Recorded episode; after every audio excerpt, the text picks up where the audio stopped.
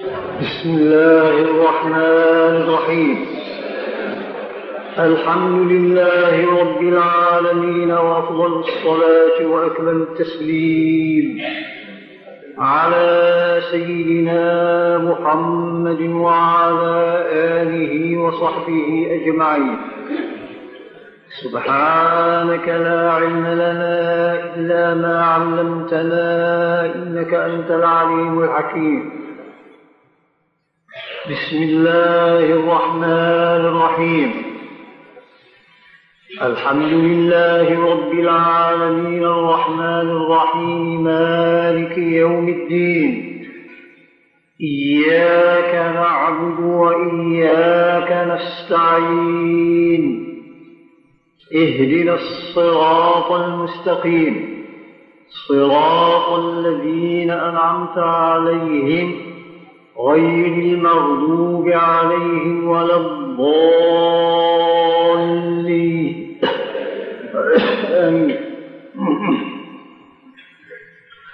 بسم الله الرحمن الرحيم. يا أيها الذين آمنوا لا ترفعوا أصواتكم فوق صوت النبي. ولا تجهروا له بالقول كجهر بعضكم لبعض أن تحبط أعمالكم وأنتم لا تشعرون إن الذين يغضون أصواتهم عند رسول الله أولئك الذين امتحن الله قلوبهم للتقوى لهم مغفرة وأجر عظيم. اللهم اجعلنا منهم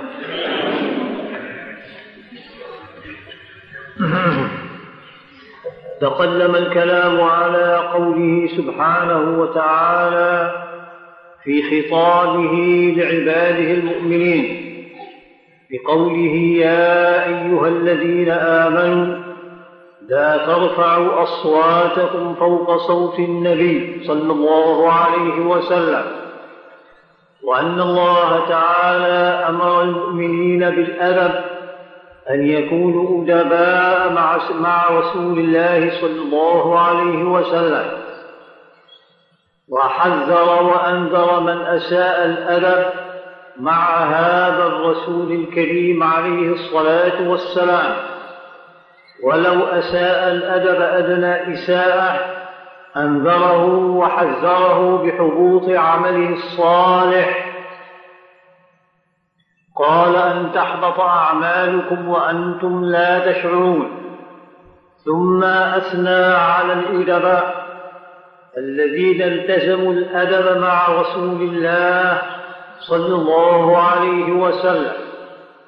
وأثنى عليهم وشهد لهم بخالص التقوى وإبريزها الذهب بعد الامتحان وبعد النجاح وضمن لهم المغفرة العامة وضمن لهم الأجر العظيم وهذه بشائر بشر الله بها الأدباء مع هذا الرسول الكريم خاصة.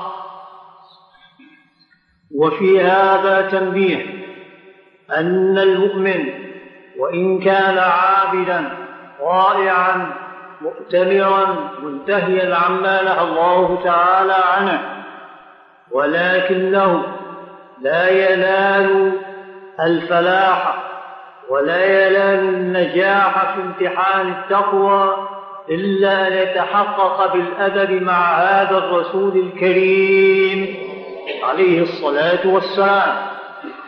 ولا ينال إبريز التقوى وخالص التقوى وهي التقوى تقوى القلوب التي هي أعلى وفوق تقوى القوالب والعمل والقول. لا ينالها إلا من تحقق بالأدب الكامل مع هذا الرسول الكريم عليه الصلاة والسلام. فلم يشهد سبحانه وتعالى لأي عامل عمل وأي صالح صلح وأي متقرب تقرب ما شهد له بأنه نال نجاح الفحص بالتقوى ونال إبريد الذهب التقوى الخالص تقوى القلوب إلا لهؤلاء المتأدبين مع هذا الرسول الكريم صلى الله عليه وسلم. فلم تأت مثل هذه الآية في قوله أولئك الذين امتحن الله قلوبهم للتقوى إلا للأدباء مع سيد الأنبياء على نبينا وعليهم الصلاة والسلام. وهكذا ضمن لهم المغفرة. لهم مغفرة. وهذه بشرى عظيمة. المغفرة والأجر العظيم وهو الجنة. بشارتان كبيرتان ضمنهما الله. وهكذا وحتمهما لمن؟ للأدباء مع رسول الله صلى الله عليه وسلم. لهم مغفرة وقد أنت تتساءل هل المغفرة أمر هام؟ وهل المغفرة أمر عظيم؟ وهل المغفرة يعني شأنها كبير؟ حتى ضمنها الله وبشر بها الأدباء مع هذا الرسول صلى الله عليه وسلم. وهل هي بشرى عظيمة كبيرة مهمة جدا جدا؟ حتى إن الله تعالى جعلها أكبر بشارة لأكمل الأتقياء من هذه الأمة وهم المتأدبون مع رسول الله. الذين امتحن الله قلوبهم للتقوى. نعم الجواب نعم. أحوج ما يكون العبد إليه أن يغفر الله له. ثم يدخله الجنة. هذان أمران عظيمان هامان. أمران كبيران سل الله المغفرة وأن يدخلك الله الجنة. اللهم اغفر لنا وارحمنا وأدخلنا الجنة برحمتك واجعلنا من رفقاء هذا الرسول الكريم عليه أفضل الصلاة والسلام. فقد يقول الإنسان إنه رجل صالح مصلي صائم قائم تهجد عباد سجاد هجاد إلى آخره. قل له كل ما شئت. المغفرة. أولا يحتاجها الإنسان مغفرة لذنوبه. والذنوب لا يخلو عنها مسلم لا يخلو عنها إنسان. ولو كان الغفلة التي تعتريك ليل أو نهار. يقول في الحديث القدسي جل وعلا يا عبادي إنكم تخطئون بالليل والنهار وأنا أغفر الذنوب جميعا. قال فاستغفروني أغفر لكم. اللهم اغفر لنا يا مولانا. فأنت في معرض الذنوب ليل نهار. ما ارتكبت كبيرة قد تقع في صغيرة. ما ارتكبت صغيرة قد تقع في صغير الصغيرة. ما ارتكبت تقع في الغفلة. ما وهذا لا, لا تخلو عنه يا إنسان. إذا لا بد لك من مغفرة. قال هو مصدق كل شيء. إيه ما شاء الله. ما في شيء قال يعني. قال كل شيء. الأوامر المناهي الآداب الأخلاق الأقوال الأفعال. قل له يا إنسان في أمر ثاني تحتاج به إلى المغفرة. قال إيش هو عبادتك؟ صلاتك التي تصليها. هل حضرت فيها كاملة مع الله؟ وهل خشعت في كلها من أولها لآخرها لله؟ وما خطر على نفسك خواطر الدكان والمخزن والمتجر وابنك وعلان وكفال إلى آخره؟ وينك أنت؟ قل له يا نعم حضور كلي. قل له يا هذا استغفر الله. ولذلك نبه الله عباده المؤمنين المصلين المتقين. أنهم مهما كانوا في عباداتهم ومهما أطاعوا وأخلصوا وحضروا وخضعوا وخشعوا فينبغي لهم أن يستغفروا ربهم عقب طاعاتهم لله. وهو الصلاة استغفر الله وراء الصيام استغفر الله وراء التهجد في الليل استغفر الله وراء الحج بعد ما جيت عرفه وكنت المغفرة استغفر الله قال ليه؟ قل له هكذا القرآن. هكذا القرآن ينبه هؤلاء الطائعين العابدين الراكعين الخاشعين. وأقيموا الصلاة وآتوا الزكاة وأقرضوا الله قرضا حسنا. وما تقدموا لأنفسكم من خير تجدوه عند الله هو خيرا وأعظم أجرا. واستغفروا الله. أي استغفروا الله وراء كل عمل من الأعمال المتقدمة. وراء صلواتكم وراء زكواتكم وراء أعمالكم إقراركم الحسن وهو العمل الصالح والقرب الحسن من جملة العمل الصالح. إلى أعمال الاستغفار. واستغفروا الله. الله يقول واستغفروا الله وراء الطاعات والعبادات قال إيه هذا؟ ما بدل قل له الحديث. إذا ما كنت تفهم بالقرآن اجى البيان عن صاحب البيان. من صاحب البيان عن القرآن؟ سيدنا محمد عليه الصلاة قال لتبين للناس ما نزل إليه. إيش كان؟ قالت السيدة عائشة رضي الله عنها كما في صحيح مسلم وغيره يا إنسان. لا تخلينا كل حديث منكم سنده وأصله وفصله إلى آخره. ما تولى حديث خلاص. قال السيدة عائشة رضي الله عنها كان رسول الله صلى الله عليه وسلم إذا سلم أي سلم من الصلاة استغفر الله ثلاث مرات. أي جهرا حتى تسمع الصحابة تعليم للصحابة. ولذلك سمعوا بلغوا الحديث. ثم يقول اللهم أنت السلام ومنك السلام تبارك يا ذا الجلال والإكرام. فيستغفر الله ثلاثا وراء الصلاة. مع أن الصلاة صلاة. الصلاة صلاة. والصلاة فيها تكفير الذنوب. قال تعليم لك أنك مهما عمدت وحضرت وخشعت لا تخلو صلواتك عن شيء فاستغفر الله من النقص. هذا تعليم لك يا إنسان وهكذا أيضا لما حج الحجاج وأفاضوا من عرفات فإذا قال كما قال الله تعالى ثم أفيضوا من حيث أفاض الناس. قال واستغفروا الله. يا أخي وين كانوا الجماعة؟ حتى استغفروا الله. كانوا في عرفة ونزلوا غفرة الذنوب؟ قال لا واستغفروا الله. طلبوا المغفرة من الله. لأنه لا تخلوا حجاتكم ومواقفكم عن أمور وأمور. فاستغفروا الله من الغفلات. استغفروا الله. إذا أنت محتاج للمغفرة. تستغفر حتى وراء الطاعة وراء العبادة مهما حضرت فيها مع الله جل وعلا.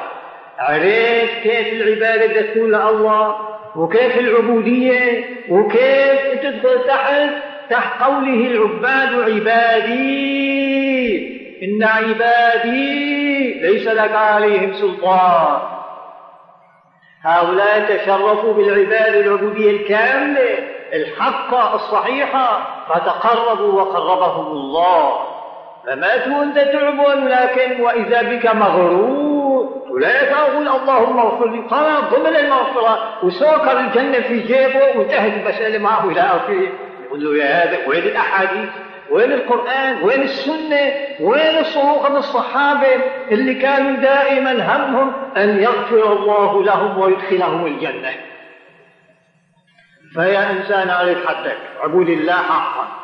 ثم يا إنسان أنت محتاج المغفرة وهو أنك عبد حقا لله.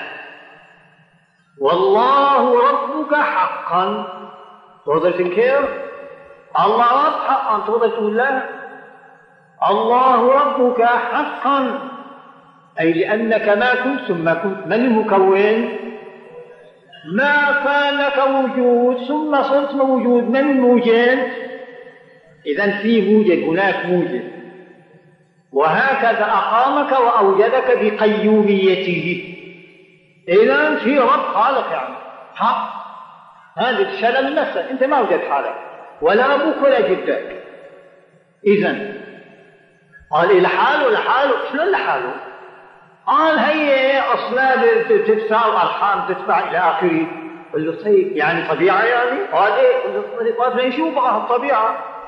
طبيعة تنتج ناتج واحد مثل ما بقولوا فابريكا بتطالع موديل فهذا ماء واحد من صلب واحد والرحم المزرعة وحدة وإذا إجا أربع خمس أولاد كل واحد لونه شكل كل واحد صوته شكل كل واحد هيئته شكل وأيضا كل واحد قده شكل واحد طول واحد قصير واحد أسمر واحد إلى آخر واحد اسمه رفيق. الماء واحد والمنبت واحد ليش اختلفوا؟ لو طبيعة لازم يكون كلهم سوا يا إنسان. ومن الأصل يكون سوا والفصل يكون سوا من آدم ليوم الدين يكون سوا كلهم مثل بعضهم. ما دام طبيعة يا إنسان. فليش كل واحد شكل؟ وما في واحد بيشبه الثاني من ناحية آدم إلى آخر آدمي يا إنسان. كل واحد له هيئة وصورة. إذا القضية ما هي طبيعة القضية في خالق للطبيعة. طابع الطبيعة صانع الصنيعة خالق الخليقة خالق الخليقة هذا هو الله. إذا الله رب حقا حق. الله رب حقا وأنت بالمقابل أنت عبد حقا عبد. ما تقدر تقول أنا رب نفسي. ما بتوجد نفسك. ولا لك قدرة أن تصلح نفسك. قال أنا رب نفسي. قل له ليه؟ هلا أنت عم تلقي دور البصرات؟ ارزق نفسك لشو لك ليش هالقين عم تلقون بتمنى يكون عنده ملايين مسكين. مع صح. وانت رب نفسك لو رزق لحالك بينك. إذا يا إنسان لا لا لا. أنت عبد حقا. اذا ماذا يجب عليك أمام هذا الرب أن تعبده حقا. ولذلك يا أيها الناس اعبدوا ربكم. أي باعتبار أنتم عباد وهو ربكم لازم تعدوه تعدوا لذلك. فهو بعد ذلك يفضل عليك بالجنة بالمغفرة بالرحمة إلى آخره. أما الله يعبد لذاته لأنه رب حقا يعبد وأنت حقا عليك أن تعبده لأنك عبد. قال إن عبدنا قل له هل عبدته حقا؟ أنت عبد حقا وهو رب حقا فهل عبدته حقا؟ أي هل عبدته عبادة حقا تليق به كما هو الله؟ يا إنسان مهما عملت ومهما أثنيت عليه هو أعظم من ذلك ومهما كبرته هو أكبر من ذلك ومهما حمدته هو أعظم من ذلك إذا أنت لا تزال مقصر مع الله. فاستغفر الله من تقصيرك. فاستغفر الله من تقصيرك يا إنسان. فلذلك قل اللهم اغفر لي. اللهم ارحمني. وهكذا يا إنسان فأنت محتاج إلى مغفرة الله. ولو عبدت ولو صليت ولو أقمت الأوامر. ولذلك من رحمته جل وعلا أمر حملة العبد أن تستغفر لك لأنك محتاج المغفرة وأمر الملائكة أنك إذا عملت طاعة أن تستغفر لك أيضا.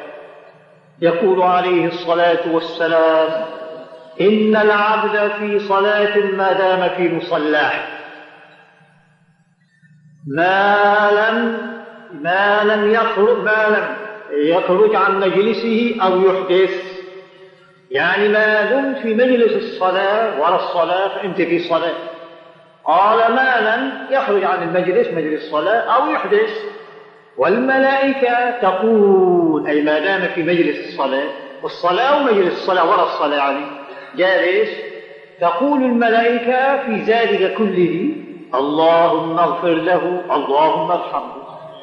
إن أحدكم ما دام في مجلس الصلاة الملائكة تصلي عليه تقول اللهم اغفر له اللهم ارحمه اللهم اغفر له اللهم ارحمه ما دمت بالصلاة ومجلس الصلاة. إذا لأنك محتاج إلى مغفرة الله يا إنسان. أحوج ما تكون أن يغفر الله لك. وحملة العبد تستغفر لك. قال ويستغفرون للذين آمنوا الذين يحملون العرش ومن حوله يسبحون بحمد ربهم ويؤمنون به. هذا ثناء على الله جل وعلا. قال ويستغفرون للذين آمنوا. من هم؟ حملة العرش. ومنهم جبريل وميكائيل والأربعة وغيرهم. الذين يحملون العرش ومن حوله. من هم حوله؟ قال يا الأنبياء صلوات الله عليه. وسيد الملأ الأعلى والأدنى سيدنا محمد. صلى الله عليه وسلم هذا سيد الملأ الأعلى والأدنى. فدخل ومن حوله سيدنا محمد. صلى الله عليه وسلم ولذلك آخر ما قال اللهم الرفيق الأعلى صلى الله عليه وسلم. قال ويستغفرون للذين آمنوا. إيش يقولون؟ ربنا وسعت كل شيء رحمة وعلما. فاغفر للذين تابوا واتبعوا سبيلك وقيهم عذاب الجحيم. اغفر لهم الذنوب واستر عليهم العيوب ولا تعاتبهم ولا تعنفهم ولا تعذبهم. وقيهم عذاب الجحيم. أي قهم النار.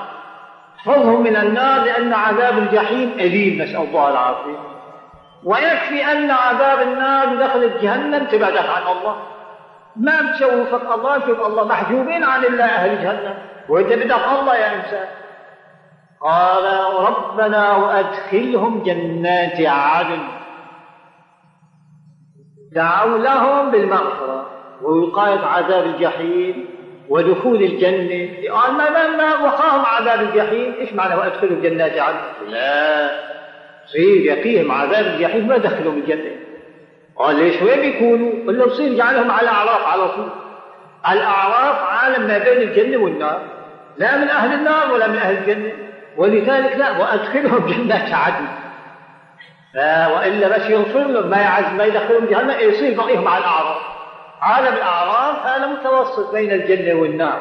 وأدخلهم جنات عدن التي وعدتهم. ومن صلح من آبائهم وأزواجهم وذرياتهم إنك أنت العزيز الحكيم. وقيهم السيئات. اللهم اجعلنا منهم.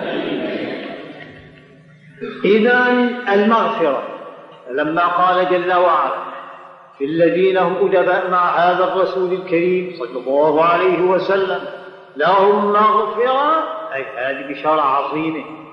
أي مغفرة عامة. لكل ما هنالك من ذنوب وتقصيرات ثم مغفرة. قال لأن نعم الله عليهم لا تعد ولا تحصى. وقد أمرهم بالشكر أن يشكروها. فهل وفوا شكر نعم الله؟ هل وفوا الشكر؟ إذا محتاجون للمغفرة. قال والله أخرجكم من بطون أمهاتكم. لا تعلمون شيئا. وجعل لكم السمع والأبصار والأفئدة لعلكم تشكرون. هل شكروا الله حقيقة الشكر على نعمه؟ على نعمة السمع والبصر وما هنالك والعقل وما شاكل أدنوا حقيقة الشكر؟ قال هم لا زالوا في تقصير. إذا محتاجون لمغفرة الله. ولهذا من أراد الله رحمته وأراد أن يغفر له تلافاه سبحانه بالمغفرة. تلافاه بمغفرته ورحمته ولم يدقق عليه السؤال الحساب ومن كان غير ذلك صعب أمره. جاء في الحديث يخرج للعبد يوم القيامة ثلاثة دواوين. ثلاثة دواوين الديوان هو الكتاب الكبير يعني ديوان العمل الصالح وديوان لذنوبه؟ قال وديوان للنعم. نعم الله عليه قال فيأمر الله تعالى بإحضار أصغر نعمة من نعمه على العبد. يوقفها للحساب ويقول لها خذي خذي ما يقابلك من الشكر من عمله الصالح. وإذا تأتي على كل أعماله الصالحة ثم تتلحى وتقول يا رب ما وفت أعماله الصالحة؟ قال صلى الله عليه وسلم فإذا أراد الله بعبده أن يرحم عبده قال تجاوز عن سيئاته وضاعف له الحسنات وقال له ادخل الجنة برحمتي ومغفرتي. إذا يا إنسان هل أنت نعم الله عليك؟ لا تحصاها وإن تعدوا نعمة الله لا تحصوها. هل شكرت هذه النعم؟ الظاهرة والباطن واللي عرفتها واللي ما تعرفها؟ ما أديت حق الشكر يا إنسان. أنت مقصر فأنت محتاج إلى مغفرة الله. فلما تقول اللهم اغفر لي. قولها عن تحقق وشعور بأنك محتاج للمغفرة مو تقولها اللهم اغفر لي. لكن في حال رجال طيب. يعني لكن ضمن نقول اللهم اغفر لي. لكن أنا محتاج مغفرة. لا ما هو هيك يا أخي؟ أنت استشعر أنك محتاج للمغفرة. إن وفيت الأعمال في هناك تقصير في العبادة والطاعة. وإن وفيت فرضنا وفيت في هناك شكر النعم. وهكذا وهكذا حقوق وحقوق لله عليك كبيرة. فسله المغفرة والرحمة. اللهم اغفر لنا وارحمنا. لهم مغفرة وأجر عظيم. وأجر عظيم.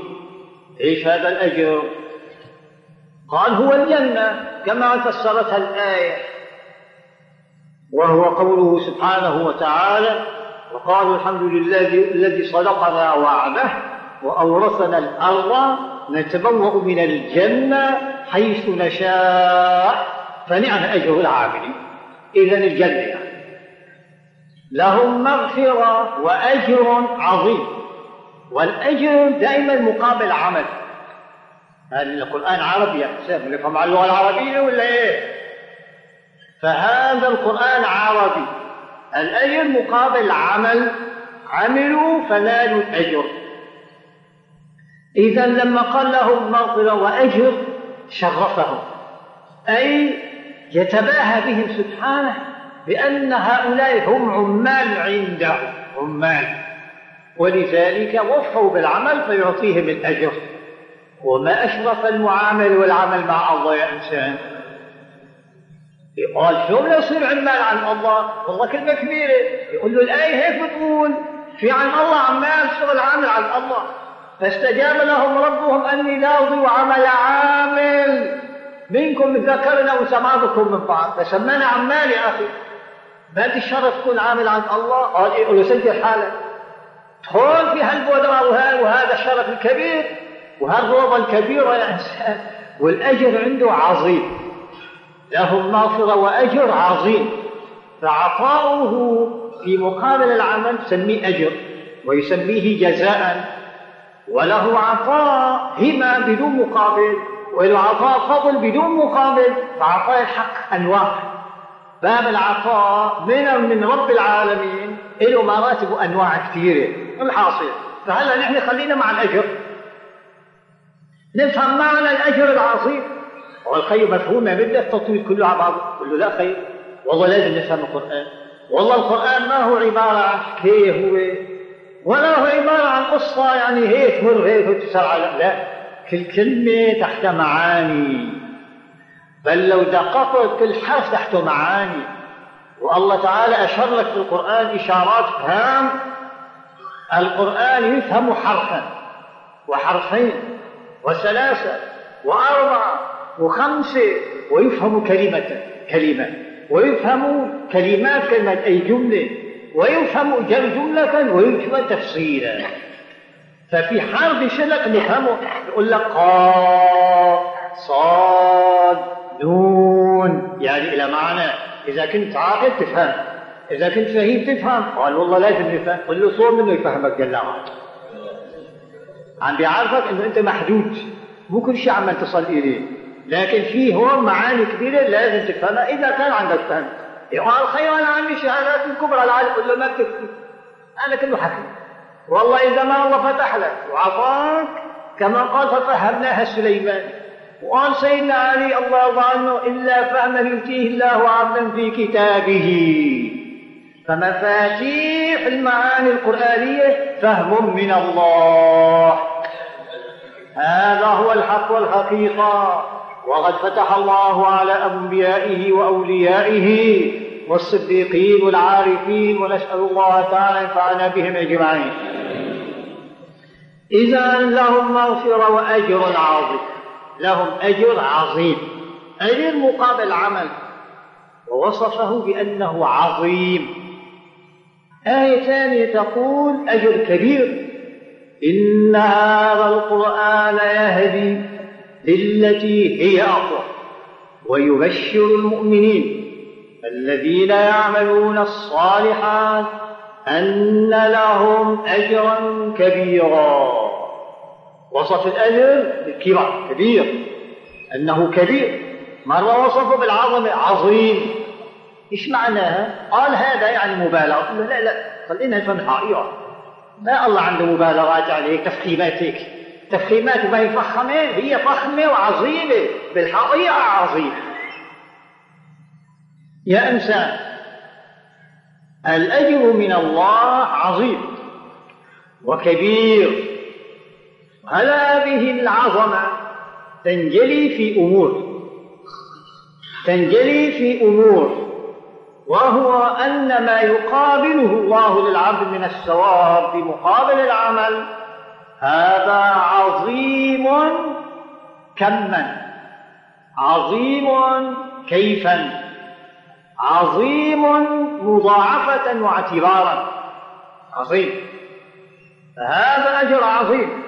أولا إذا عملت حسنة ضاعفها الله تعالى عشرا أقل شيء إلى سبعمائة إلى أضعاف كثيرة سبعة آلاف إلى أضعاف كثيرة.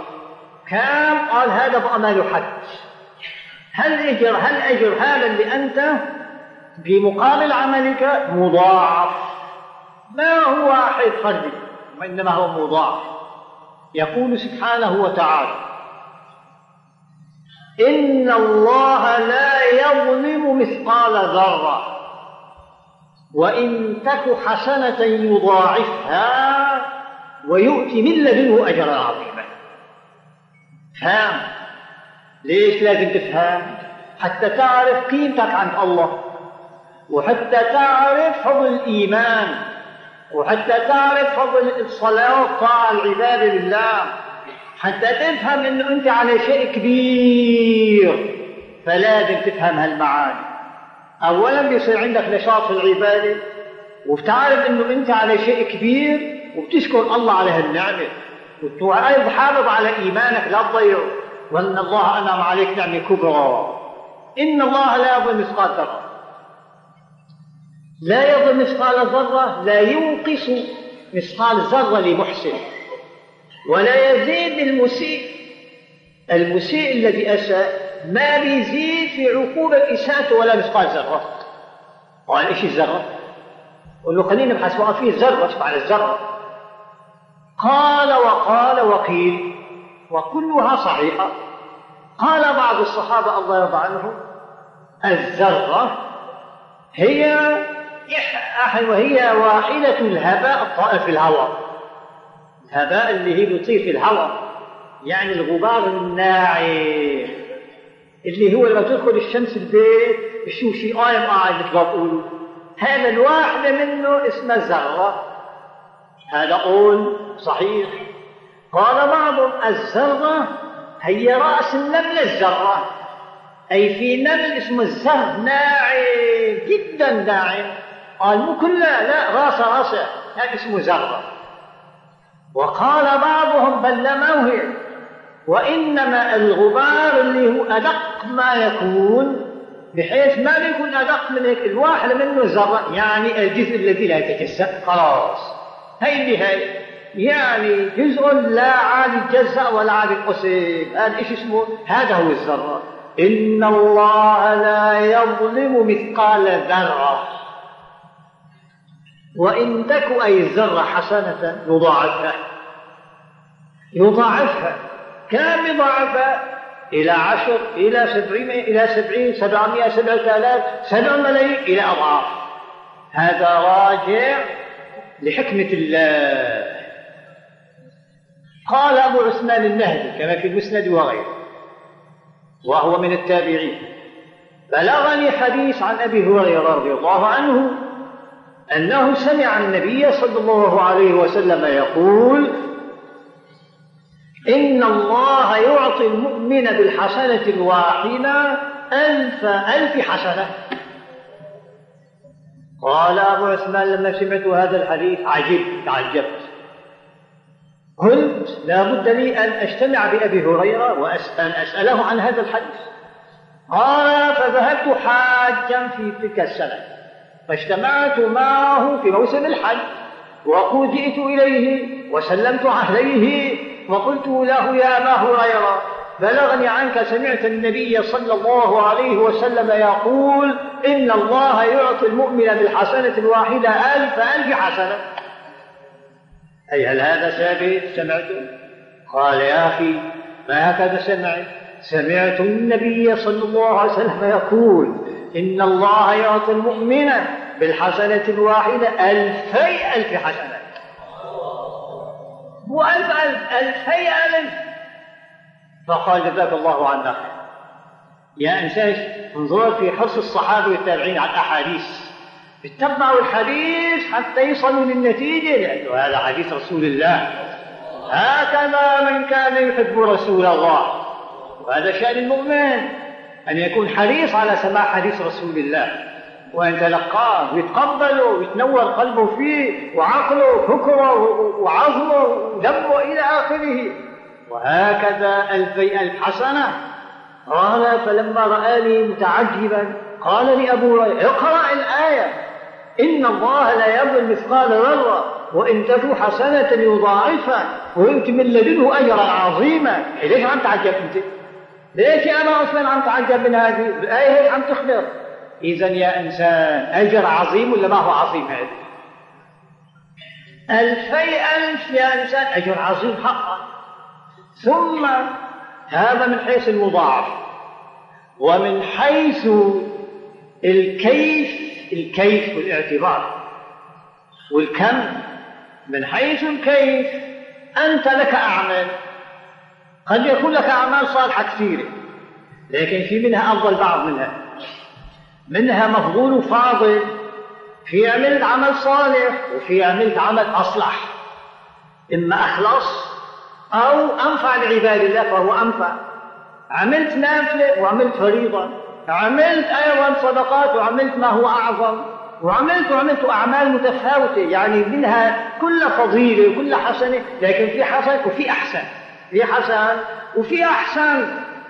فلما تأتي يوم القيامة يا مؤمن أنت مؤمن؟ اللهم اجعلنا من المؤمنين. وأحينا مؤمنين. وأمتنا مؤمنين. واحشرنا في ذرة المؤمنين مع سيد المرسلين. فأنت مؤمن؟ مؤمن مؤمن. من هو المؤمن؟ إنما المؤمنون الذين آمنوا بالله ورسوله ثم لم يرتابوا ما يشككوا فيما جاء عن الله وعن رسوله. متى جاءهم شيء عن الله؟ في القرآن. عن سيدنا رسول الله صلى الله عليه وسلم في الحديث السابق. قالوا سمعنا وأطعنا. وأخذوا به واعتقدوه. ما راح ارتابوا ومنطقي وما هو منطقي وعقلي وما هو عقلي وراح بقى يتحكم في الأمور. لك يا أخي والله منطق سيدنا محمد أحسن منك وعقله أكبر منك وفهمه أكثر منك وعلمه من عند الله؟ وحكمته من عند الله؟ وهو إلى آخره؟ سلم. ليش أنت بتسلم للأستاذ الكبير؟ لما تدخل الجامعة تقول له نعم. بيقول لك النظريه الكيماوية كذا. نعم. ليه ما تعترض عليه؟ فهمان يا أخي. تقول له سيدنا محمد ما جاء فيه من العلوم فوق هذه العلوم يا وعلمك ما لم تكن تعلم وأنزل الله عليك الكتاب والحكمة وعلمك ما لم تكن تعلم وكان فضل الله عليك عظيما. سلم يا إنسان. إذا المؤمن هو هذا. إنما المؤمنون الذين آمنوا بالله ورسوله ثم لم يرتابوا ما في اضطراب ولا ارتياب ولا شك اعتقاد جائز خلاص مثل ما قال صلى الله عليه وسلم. فهذه الأعمال أي هذه أجرها عظيم. ومن جملة عظمتها على المضاعفة اعتباراتها كيفية أن الله تعالى يجعل الأعمال الحسنة يعطيها أجر أحسن عمل عمله الإنسان. أنت عندك عمل حسن وفي عمل أحسن. عندك طاعة بمقدار وعندك طاعة أعلى. وعندك وعندك شكال ومراتب مراتب. فإذا به جل وعلا لما يعطيك الأجر بيعطيك هي على اعتبار أحسن عمل عملته. فترفع مستوى الحسنة إلى الأحسن. قال إيه خيو قالوا إيه والله الشغله لا من عقلي ولا عقلك القرآن هكذا يبين قال يعني شغلة كبيرة. قل له إيه كبيرة لك ليش عم تقول اجر عظيم؟ ليه لما قال اجر كبير واجر عظيم مو لازم يفهم على المضبوط ولا هيك كلمة قالها. يعني قال بعض بقول سموها ترغيب هذا. ترغيب ما له حقيقه يعني شيء. قال لما أعوذ بالله ينسى هذا ترغيب بحقيقة أمر واقعيه والله تعالى يقول من عمل صالحا من ذكر أو أنثى وهو مؤمن فلنحيينه حياة طيبة ولنجزينهم أجرهم بأحسن ما كانوا يعملون إيش بدك أحسن من من عمل صالحا من ذكر أو أنثى وهو مؤمن من ذكر أو أنثى قال ليش يذكرنا المرأة؟ ليش؟ لكن المرأة إيش يعني ليش عم تنظر لنظرة الحقارة دائما؟ حطت على المرأة والمرأة والمرأة قال هي كل الحق عليها هي خلت آدم ياكل من الشجرة قول لك حاج خرافي حاج كذب حاجة إنسان منين هالشغلات عم تجيبها الله تعالى قال فأكلا منها فبدت لهما سوآتهما. سوا أكلوا سوا وبعد ما أكلوا ظهرت العورات لكل من الطرفين. لو كان هي أكلان أول شوف عورته ما بياكل هو بعده فمعناها لا لا أكلوا سوا مثل ما الله قال يا إنسان. وبعد ما قال فأكلت ثم أكلت فأكلا منها. فمنين عايشين لها الخرافات زين؟ إنه كل البلاء من المرأة والحق على المرأة ولا حرام يا إنسان. المرأة في الإسلام لها اعتبارها وكرامتها وقيمتها وقد ذكرها الله في مراتب المؤمنين وأعالي مراتبهم. تقدم في الآية إن المسلمين والمسلمات والمؤمنين والمؤمنات إلى آخر الآية. فلا إنسان ولذلك قلنا لك لا يكرمهن إلا كريم ولا يهينهن إلا لئيم. هكذا يقول سيد المرسلين عليه الصلاة والسلام. وهذا الأمر الواقع كما بينه الله في القرآن من عمل صالحا من ذكر أو أنثى وهو مؤمن أي غير مشكك. هذا كما قلنا وهو مؤمن قال فلنحيينه حياة طيبة ما هي الحياة؟ الطيبة اختلفت أقوال الصحابة الله يرضى عنهم والكل صحيح. والآية شاملة للكل. وكل واحد ذكر معنى من معاني الآية. هذه قاعدة في التفاسير. الحياة الطيبة تشمل أن ينعمك الله بعبادته وطاعته. فتلتز في العبادة والطاعة والصلاة. هذا نعيم معلوم. إذا صليت وهكذا وسبحت ودخلت الجامع وسمعت القرآن وسمعت العلم سمعك الشراء تتنعم أي حياة طيبة. هذه حياة طيبة. فلنحيينه حياة طيبة. قال أيضا نرزقه المال الحلال مع القناعة. مع القناعة لأن القناعة مال لا ينفد كما في الحديث. مال لا ينفد هذا نص الحديث. فيقنعه الله بما آتاه ويكفيه حاجته. وقال عليه الصلاة والسلام وقد أفلح من أسلم ورزق كفافا وقنعه الله بما آتاه. هي حياة طيبة. أما إذا ما عنده قناعة دائما شقيان نسأل الله العافية. بده يسوي الخمس ملايين عشر ملايين. صاروا عشرة بده يسوي عشرين صاروا عشرين يسوي الأربعين وهو عم برقد وعم بكحان وعمال بياكل وما عم يشبع نسأل الله العافية. والله خيو إذا واحد أكل وشجر نعم بالأكل. أما بيأكل وبيأكل وتعبى وانتفق وما عم يشبع عم هذا عذاب نسأل الله العافية. مثل ما قال له معه سوء هضم سوء مو سوء. سوء يعني نسأل الله العافية. الحاصل يا إنسان لا تكون هكذا طماع في الدنيا فلله القناعة هي حياة طيبة. ويكون بها غنى الناس والعزة والكرامة. قال فلنحيينه حياة طيبة. قال ابن عباس وغيره من الصحابة الحياة الطيبة القناعة بما أعطاك الله. هذا صحيح. فلنحيينه حياة طيبة في كل العوالم. أي في الدنيا. قالوا لما يصير في البرزخ في القبر يحيي حياة طيبة. فيجعله الله في روضة من رياض الجنة. والقبر بالنسبة للمؤمن روضة من رياض الجنة. اللهم اجعلنا منهم. أهل الجنة في الجنة. ناداهم منادي بأمر الله. عن الله جل وعلا. يا أهل الجنة إن لكم أن تصحوا فلا تسقموا وأن تشبوا فلا تهرموا وأن تنعموا فلا تبأسوا. ما بحقكم لا بأس ولا هم ولا حزن ولا كرب وأن تحيوا فلا تموتوا. إيه هي حياة طيبة والله يا اللهم بدي أحلى منهم يا رب. فلنحيينه حياة طيبة ولنجزينهم أجرهم بأحسن ما كانوا يعملون. أحسن ما عملوه. بيجعل كل الأعمال حصلة على مستوى أحسن الأعمال وبيعطيك الأجر. إذا حقيقة الأجر عظيم. ليه؟ قال هذا فضل من الله جل وعلا. تكرم منهم. بيرفع مستوى أعمالك إلى أحسن عمل عملته مع الله. فما فما أكرم هذا الرب. وما أجوده جل وعلا. ولازم تحب الله. ولازم تعبده. ولازم تكون عامل عنده لأن الأجر مضاعف. كما وكيفا واعتبارا إلى آخره. نسأل الله من فضله ذلك. ثم يا إنسان وعدك الله تعالى فوق الأجر بالمضاعف وما هنالك ما قلنا أنه يزيدك من فضله عملت أعطاك أجر كما قلنا على الوجه العظيم الكبير. وأيضا هكذا يعطيك ويزيدك من باب الفضل. ليوفيهم أجورهم ويزيدهم من فضله.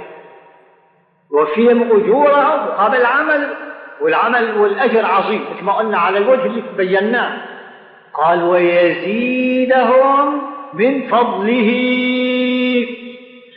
وفضله ما له نهاية قال دخيلك إيش هالزيادة قل له خلينا نفحص شوي في الزيادة. ويزيدهم من فضله أي أمور فوق ما أعطاهم من الأجور. والمضاعفات إنما زيادات زيادات على طول ويزيدهم. يعني إلى متى؟ إلى أبد الآبدين إلى أبد الآبدين شمال انقطاع عطاء غير مجزوز. يزيدهم من فضله. فمن هذا الفضل معيتهم لرسول الله في الجنة. فأولئك مع الذين أنعم الله عليهم من النبيين والصديقين والشهداء والصالحين وحسن أولئك رفيقا. ذلك الفضل من الله. هذا ويزيده بالفضل الفضل الفضل. يجمعك مع رسول الله مع الأنبياء فتكون من رفقائهم ومعهم في مجالسهم. هذا نعيم أكبر هذا نعيم فوق النعيم. نعيم كبير هذا ولذلك قال ذلك الفضل من الله. اللهم نسألك من فضلك يا مولانا اجعلنا منهم. فهذه المرافقة لسيدنا رسول الله والمعية صلى الله عليه وسلم في الجنة. هذا مقام فضل من الله يعطيه من شاء. وفيهم أجورا ويزيدهم من فضله. ولذلك كان الصحابة رضي الله عنهم همهم مرافقة رسول الله ومعيته أن يكونوا معه في كل عوالم فهذا عبد الله بن مسعود قام الليل وصلى ثم بدأ اللهم لا أسألك يعني أسألك إيمانا لا يرتد. قال ونعيما لا ينفد قرة عين لا تنقطع. ومرافقة نبيك سيدنا محمد صلى الله عليه وسلم في أعلى الجنة جنة الخلد رأيت بالموافقة وهذا أيضا أنس بن مالك بشره رسول الله صلى الله عليه وسلم. بشره بشارة إذا عمل بما بما أخبره وعلمه بشره بشارة. قال عليه الصلاة والسلام لأنس يا بني أنس خادم خصوص الله يرضى عنه. قال يا بني إذا دخلت على أهلك فسلم عليهم. إذا دخلت على زوجك زوجتك أو أمك أو أبيك سلم. تكن بركة علي يكن بركة عليك وعليك مو إنه دخلنا مرحبا إيه سلامات مسيكم بالخير لا السلام عليكم. من ماله زحف وسلم إلى آخره. فسلم يكون بركة عليك وعلى أهل بيتك. قال يا بني إن استطعت أن تصبح وتمسي وليس في قلبك غش لأحد. ما يكون في قلبك غش لمخلوق فافعل ذلك. أي يكون نظيف القلب ما في غش لأحد أبدا. فإن ذلك من سنتي صلى الله عليه وسلم. هذه صفته صلى الله عليه وسلم. ومن أحب سنتي فقد أحبني. قال ومن أحبني كان معي في الجنة. اللهم اجعلنا هذه المعية والمرافقة أمر كبير. هكذا أيضا ربيعة بن كعب الأسلمي حذيفة بن اليمان لما بشر بالمرافقة جرب وأقدم على أمر كبير. يوم الأحزاب تجمعت الأحزاب من المشركين على الصحابة وجاءوا للمدينة وعدد كبير كما هو معروف واليهود من داخل المدينة مكروا واتفقوا مع المشركين ووقع المسلمون الصحابة وقعوا في شدائد كبرى شدة كبيرة العدو محيط فيهم. فصلى الله عليه وسلم أمر بحفر الخندق معروف حاصل وهكذا طال الأمر طال الأمر. واشتد الأمر على الصحابة.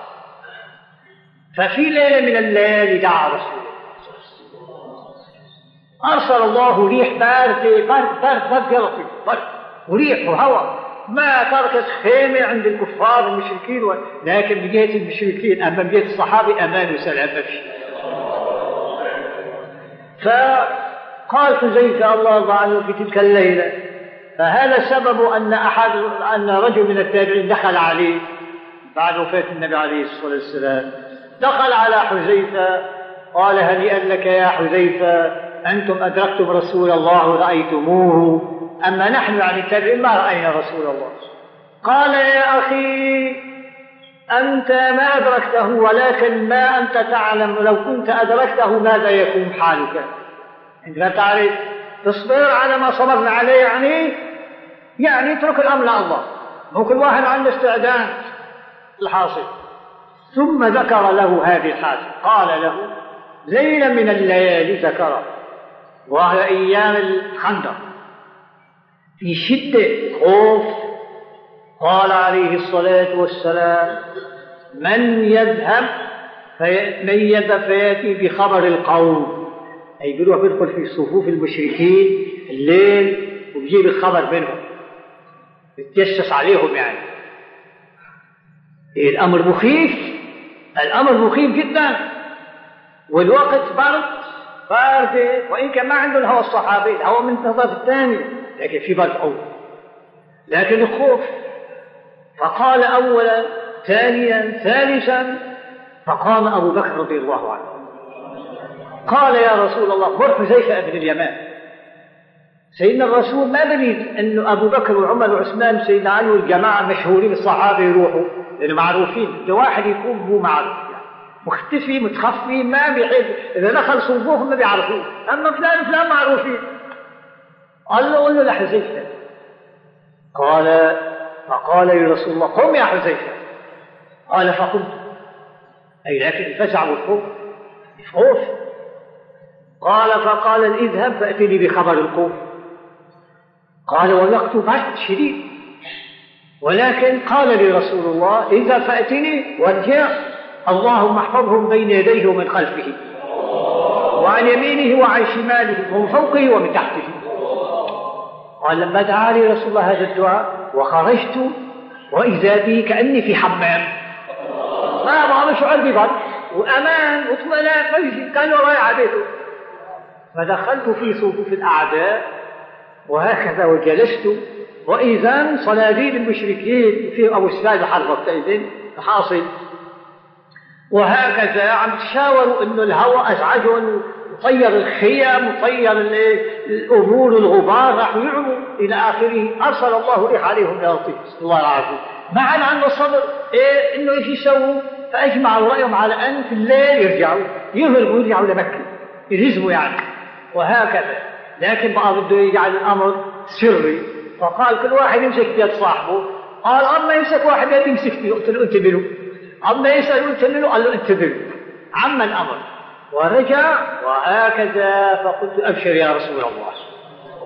أي الأعداء المشركون الليلة في هزيمة. الحاصل. قال لما رجعت ودخلت وبرد شعرت بالبرد رجعت برد. حاصل. فهكذا قال له اذهب فأتني بخبر القوم تكن معي في الجنة. في رواية رفيقي في الجنة يا حذيفة فطمعا بهذا المقام حذيفة قدم الله عنه ورافقت رسول الله. قال ربيعة بن كعب الأسلم الله يرضى عنه كنت أخدم النبي صلى الله عليه وسلم. فآتيه بالماء. يعني الصحابي كل واحد كان متولي خدمة. هم برجاء منهم لرسول الله إنه يؤمنهم خدام عنده وإلا هو ما كان يتخذ نفسه خادم. لكن يريد يشربه الخدمة يسمح له. فهذا كان يحضر الماء ماء الوضوء ماء الغسل الماء المحتاجين إليه زوجات الطاهرات هاي شغلة يحضر الماء هاي وظيفته. قال فكنت طول النهار أقدم الماء فإذا أمسى المساء وضعت رأسي عند باب بيت رسول الله. ولم أتزوج حتى ما أشغل عن خدمة رسول الله. أخر الزواج وأخر الخلد مشان يتفرغ لخدمة سيدنا رسول الله صلى الله عليه وسلم ورضي الله عن ربيعة من كعب الصحابة أجمعين. قال فكنت أبيت وأضع رأسي عند بيته الشريف. فأسمعه طول الليل يقول سبحان الله سبحان الله سبحان ربي تسبيح.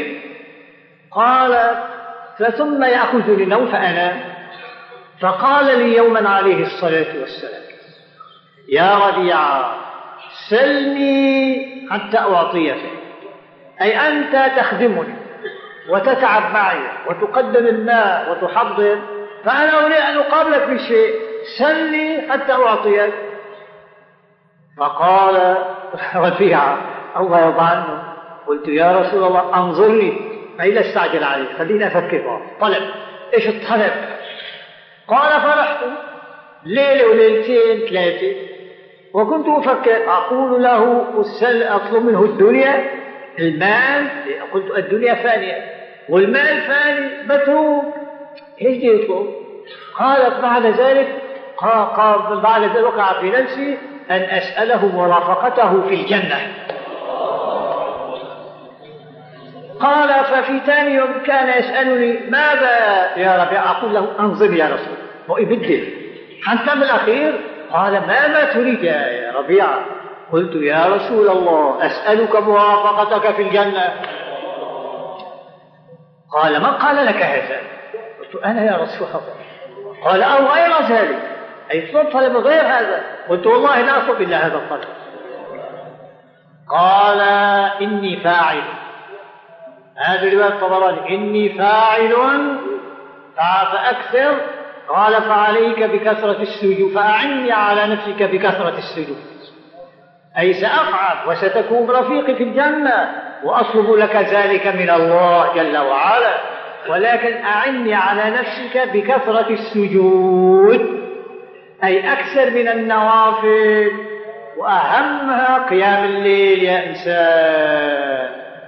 قيام الليل هذه نافلة كبيرة ومحبوبة جدا إلى رسول الله.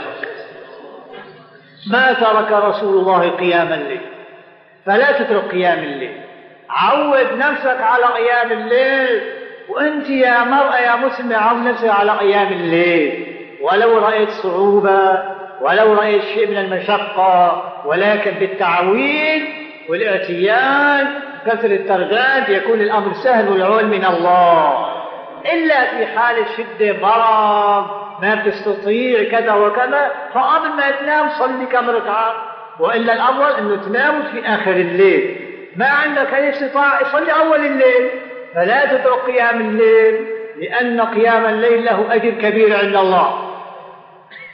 وهذا هو أحب ما يكون من النوافل إلى رسول الله صلى الله عليه وسلم. وهذا الذي جاء به تتجافى جنوبهم عن المضاجع. يدعون ربهم خوفا وطمعا. ومما رزقناهم ينفقون. فلا تعلم نفس. أي هكذا شأنها تتجافى جنوبها عن المضاجع. وتقوم تصلي لله في الليل هذه النفس لا تعلم ما أخفي لهم من قرة أعين. أي ما تعلم ماذا أخفى الله لها من ثواب ونعيم ما تخطر على بال ولا رأته عين ولا سمعت أذن. الله أخفى ذلك لهم. أعددت لعبادي الصالحين. ما لا عين رأت. قال ولا أذن سمعت ولا خطر على قلب بشر. اللهم وفقنا لذلك. واجعلنا من هؤلاء يا رب العالمين. واجمعنا برسول الله. اجمعنا واجعلنا معه. أينما كنا وحيث ما كنا.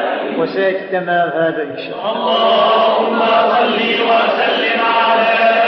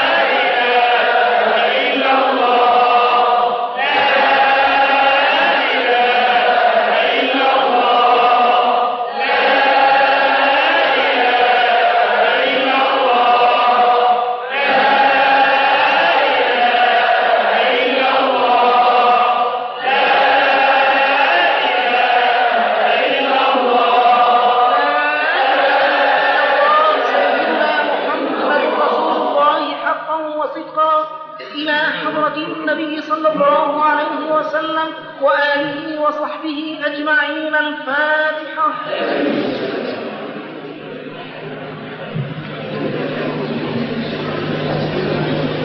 الفاتحة إلى حضر سيدنا الشيخ محمد نجيب سراج الدين رضي الله تعالى عنه ولأحبابه ولجميع علماء المسلمين.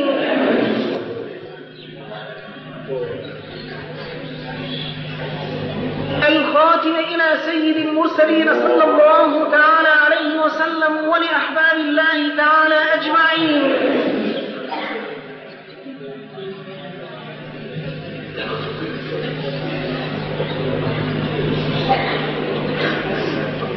اللهم صل على سيدنا محمد وعلى آله وصحبه وسلم تسليما.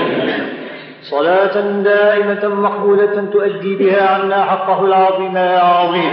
في كل لمحة ونفس عدد ما وسعه علمك يا عظيم. صلاة ترضيك وترضيه وترضى بها عنا يا رب العالمين. صلاة تغفر بها ذنوبنا وتفرج بها كروبنا وتنور بها قلوبنا وتشرح بها صدورنا وتيسر بها أمورنا وتلهمنا بها رشدنا وتسعدنا بها يا مولانا في الدنيا وفي الآخرة. اغفر اللهم لنا وارحمنا ولوالدينا ومشايخنا ولكل من له حق علينا ولجميع المسلمين والمسلمات الأحياء منهم والأموات وصلى الله على سيدنا محمد وآله وصحبه وسلم. يا أحباب هم عليكم ويعطيكم ما تريدون ويعطف علينا وعليكم قلب رسول الله. لا تزاحموا ولا تزاحموني ولا تزاحموا النسوان تكون يطلعوا من باب وحده الله.